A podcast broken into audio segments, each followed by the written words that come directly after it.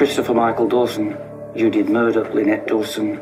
Decades in the making. Chris Dawson. Chris Dawson. Chris Dawson. Chris Dawson found guilty of murdering wife Lynette at Bayview 40 years ago. A four decade campaign for justice has come to an extraordinary end. Mr. Dawson, I sentence you to imprisonment for 24 years. The former schoolteacher is destined to die behind bars. I find you guilty. My name is Hedley Thomas, and I'm a journalist with a particular interest in podcast investigations into the murders of women in Australia.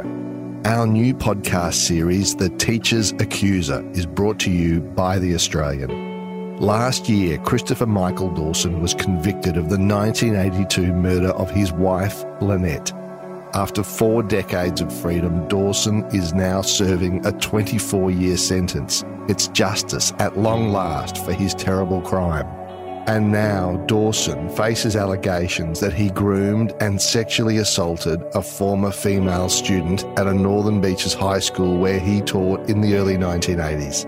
The trial will play out in the New South Wales District Court in Sydney. With my colleagues David Murray, Matthew Condon, and Claire Harvey, we will release new episodes of The Teacher's Accuser at the end of each week. Subscribe to The Teacher's Accuser wherever you get your podcasts.